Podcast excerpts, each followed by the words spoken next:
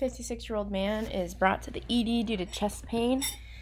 An hour ago, he woke up with a burning retrosternal severe chest pain accompanied by sweating and left arm numbness. The patient's symptoms improved with aspirin and sublingual nitro administered by paramedics. He currently rates his pain as a 4 out of 10 on the pain scale. He's had no nausea, vomiting, or abdominal discomfort. He has a history of GERD, diabetes mellitus, and 30 pack years of smoking.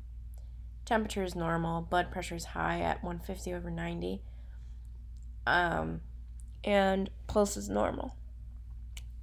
Lungs are clear on auscultation, and heart sounds are normal with no murmur or gallop. ECG shows normal sinus rhythm with T wave inversion in leads V1 through V4. Troponins are normal.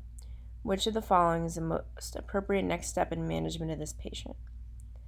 Correct answer in this case would be IV heparin infusion, uh, which brings us into a conversation about management of unstable angina and non ST elevation myocardial infarction.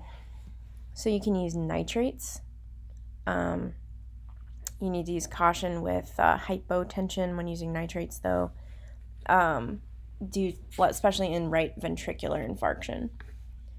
You can use beta blockers, specifically those that are cardioselective, including metoprolol and atenolol. Beta blockers are contraindicated in heart failure in bradycardia. Um, and you can use beta blockers IV for hypertensive patients.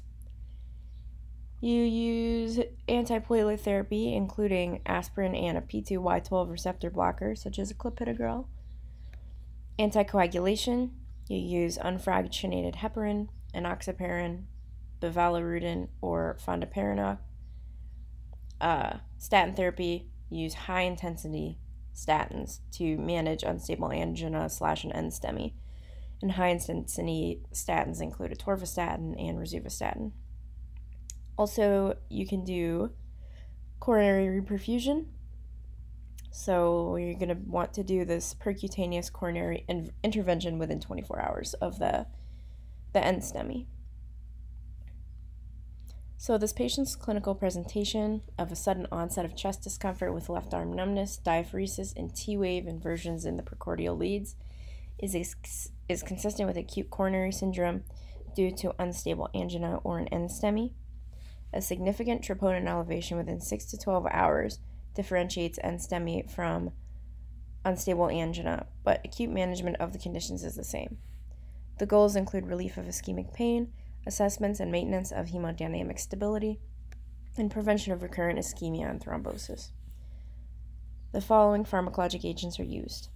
You use antiplatelet agents like aspirin and clopidogrel or aspirin and ticagrelor, and anticoagulant therapy such as unfractionated heparin, enoxaparin, or bivalirudin to prevent additional plaque thrombosis or recurrent coronary thrombosis. You use beta blockers such as metoprolol and atenolol to reduce myocardial oxygen demand and the risk of ventricular arrhythmia. You use nitrates to reduce myocardial oxygen demand and relieve ischemic pain. And you also use high intensity statins such as atorvastatin and rosuvastatin to stabilize atherosclerotic plaques and lower the risk of recurrent acute coronary syndrome. The educational objective for this question was that acute coronary syndrome due to unstable or non ST elevation myocardial infarction is managed with antiplatelet and antithrombotic agents, beta blockers, nitrates, and high intensity statins. Fibrinolytic therapy is not used in patients with non ST elevation acute coronary syndrome.